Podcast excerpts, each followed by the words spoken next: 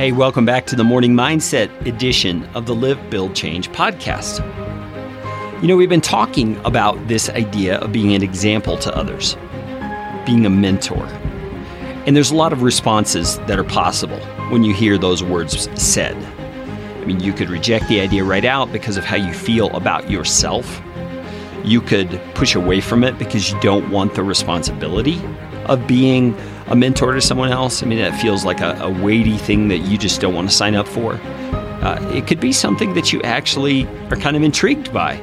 And you think, hmm, could I be a mentor to someone else? Could I be an example, some, someone that people look up to? And really, that last question is what I want to spark in you this morning. I want you to ask yourself could you be an example to someone else? Could God the God of the universe who spoke and everything came into existence, could that God do something in you that others see and feel is worth imitating? Is that possible? Well, the Bible says with God, all things are possible. All things. There's nothing outside the realm of His ability.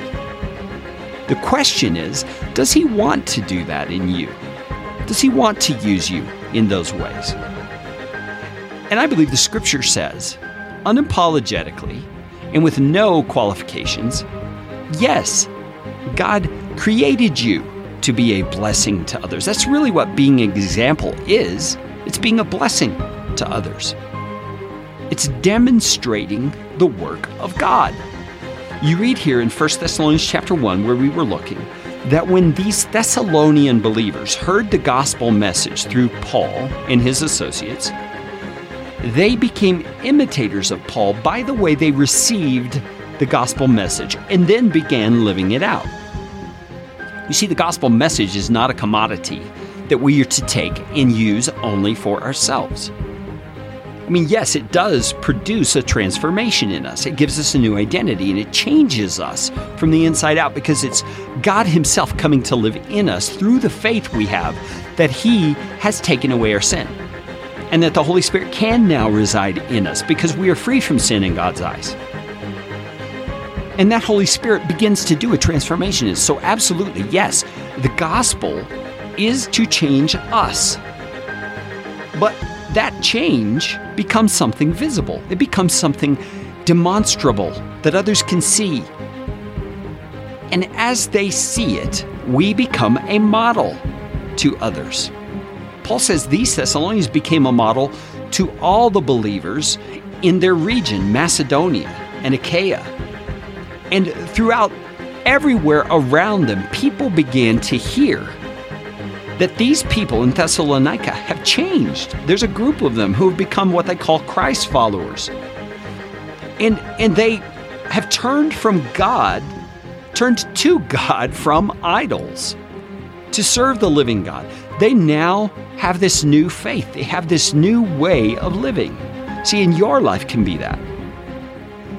But it all flows out of the change that Jesus has made in you. So if you haven't seen much change in your life, let me invite you to do something today as we wrap up this idea of talking about being an example.